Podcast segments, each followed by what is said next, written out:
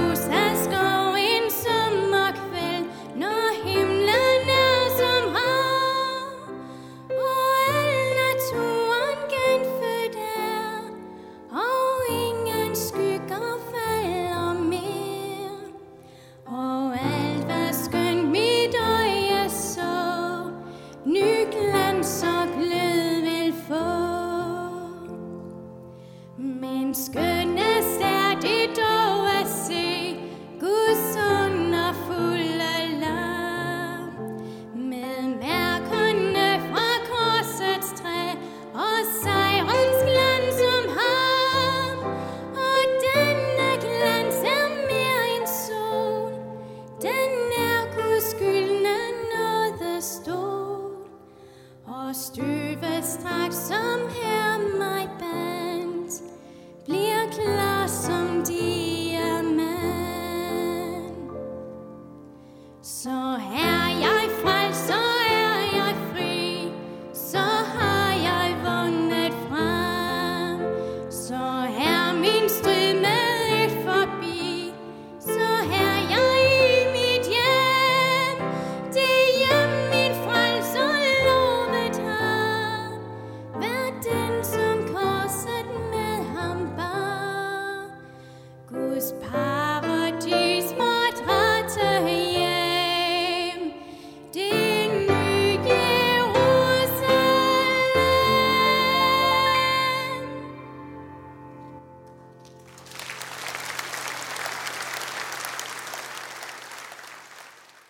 Goddag og velkommen her til andagterne på Københavns Nærradio.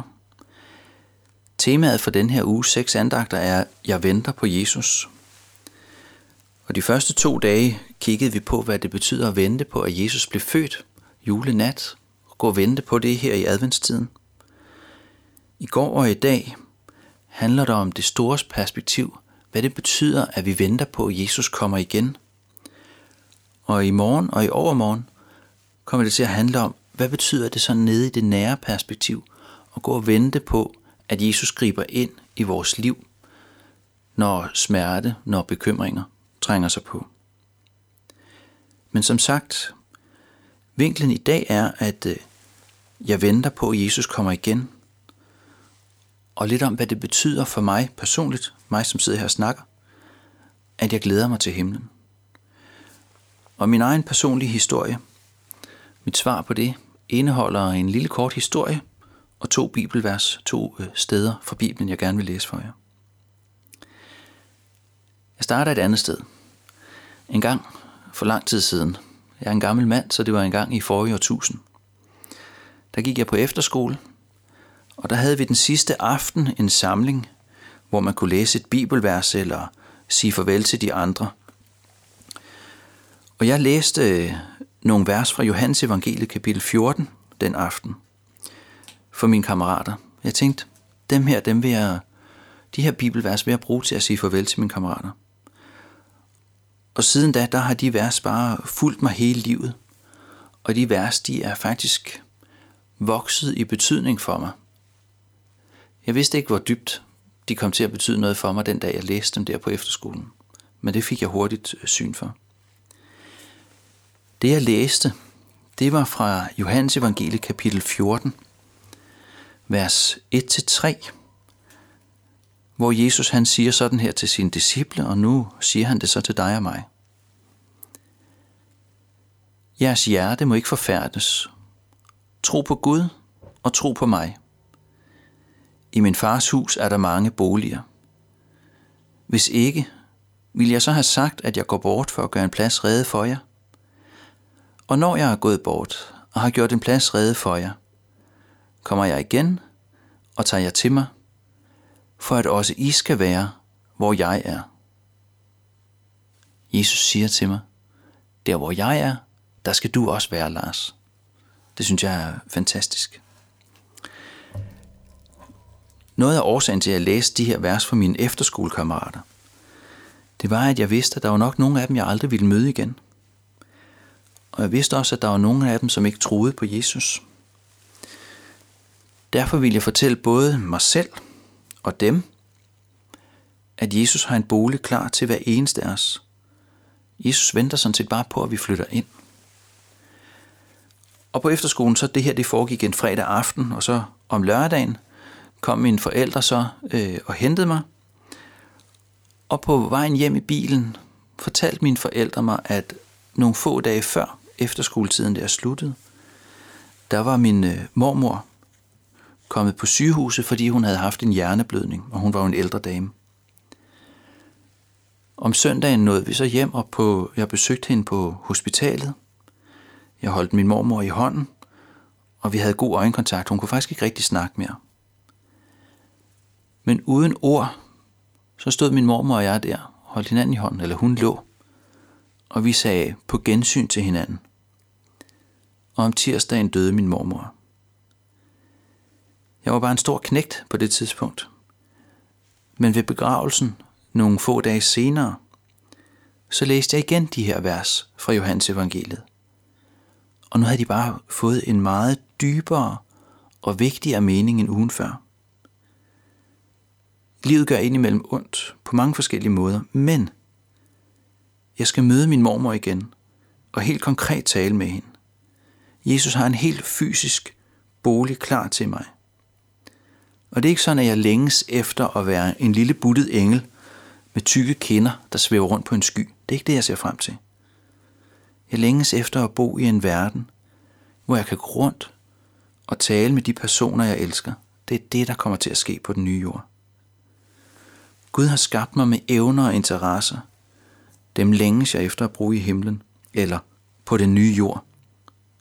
Det lyder lidt mindre vatagtigt, så ikke jeg skal sidde på en sky, men gå rundt på en ny jord. Jeg elsker livet, jeg elsker at lave spændende ting.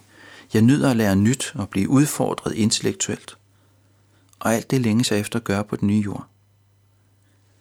På den nye jord skal jeg udnytte de gaver og de evner, som Gud har givet mig. Og hele tiden gøre det til hans ære. Her i livet oplever jeg i små fantastiske glimt, at jeg stoler fuldt ud på Gud.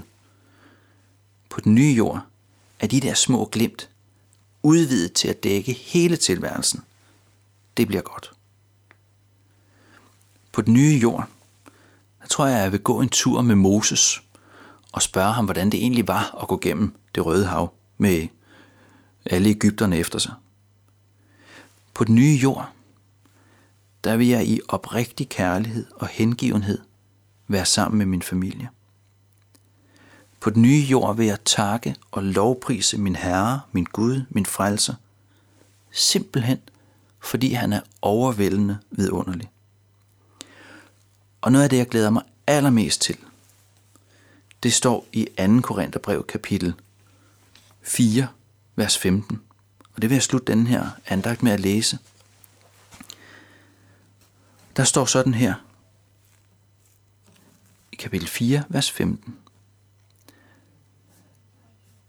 For vi ved, at han, der oprejste Herren Jesus, også vil oprejse os sammen med Jesus og lade os stå frem sammen med jer. Alting sker for jeres skyld, og så kommer det. For at nåden kan nå til flere og flere, og dermed forøge taksigelsen til Guds ære. Guds nåde kan nå til flere og flere. og dermed så kan taksigelsen til Guds ære blive forøget. På nye ord, der glæder jeg mig til at se, hvad Guds nåde har betydet for en masse mennesker. Jeg glæder mig til 24-7 og lovprise Gud, fordi han er så vidunderlig. Jeg venter ikke på at blive en lille buttet engel, for det skal jeg ikke være. Derimod så længe jeg efter at være et helt almindeligt menneske, der 100% elsker Gud. Jeg skal leve et helt almindeligt liv til Guds ære, sådan som Gud har tænkt, at menneskelivet skal være. Og nu når andagten er slut, så skal vi lytte til en af de allerbedste sange, jeg kender. Den hedder O store Gud, fordi den fortæller noget om, at når jeg ser på naturen, så bryder lovsang til Gud ud. Når jeg i Bibelen læser om Guds frelse, så bryder lovsangen ud. Når jeg ser på korset, så bryder lovsangen ud. Og når jeg engang når hjem til Gud i himlen, så bryder lovsang fra mit hjerte ud. Tak, store Gud. Tak, store Gud. thank you